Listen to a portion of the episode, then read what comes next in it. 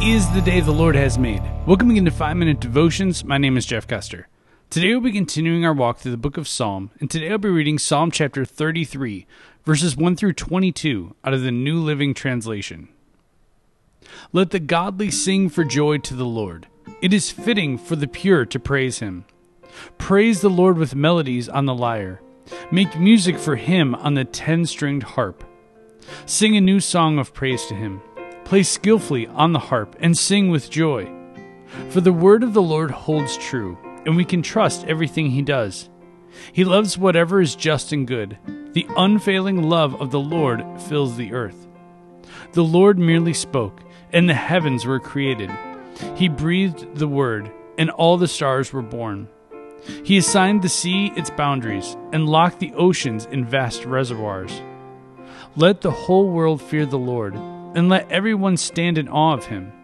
For when he spoke, the world began, it appeared at his command.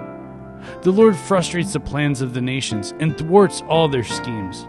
But the Lord's plans stand firm forever, his intentions can never be shaken. What joy for the nation whose God is the Lord, whose people he has chosen as his inheritance. The Lord looks down from heaven and sees the whole human race. From his throne, he observes all who live on the earth. He made their hearts, so he understands everything they do. The best equipped army cannot save a king, nor is great strength enough to save a warrior. Don't count on your war horse to give you victory. For all its strength, it cannot save you. But the Lord watches over those who fear him, those who rely on his unfailing love. He rescues them from death and keeps them alive in times of famine. We put our hope in the Lord.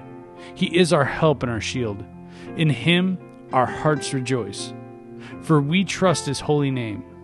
Let your unfailing love surround us, Lord, and our hope is in you alone. For our prayer today, I'm going to modify those last three verses. Let's pray. O Lord, we put our hope in you, because you are our help and our shield. In you our hearts rejoice for we trust in your holy name. God, let your unfailing love surround us, because our hope is in you alone. It's in your name we pray. Amen. Remember that you are a loved child of God. And how are you going to echo Christ today? We'll see you next time.